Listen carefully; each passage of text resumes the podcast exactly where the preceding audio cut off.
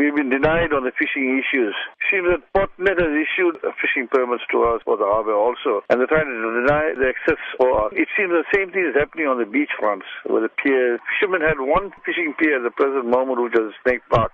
And recently, there was a very heavy corruption in the sea, which was caused by the uh, near cyclone that came through. And I think it was slightly damaged here, then, everywhere. And then finally, that they will get it done up and the fishermen will come back to fish. And how has this affected fishermen who fish there all the time? It's already gone to about four to five months, but they have done nothing about it, and they're not allowing any fishermen to fish. How is a subsistence fisherman going to do a living? How is he going to put food on his table?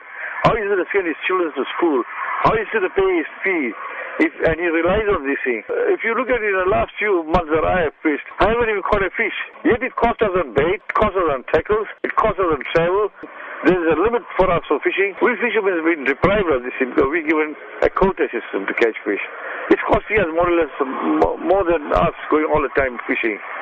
You know, it, it's not fair. It's very unfair. And what was the decision that was taken at the meeting? Now that we want to form a defiance campaign and come back fighting again, we should we should start, start taking action and pushing through this thing because it seems that uh, no one is taking heed to our, uh, whatever we say. There will be a march on Wednesday, and in that after that we want to discuss how we're going to go forward. At the end of the day, today the fishermen are still suffering.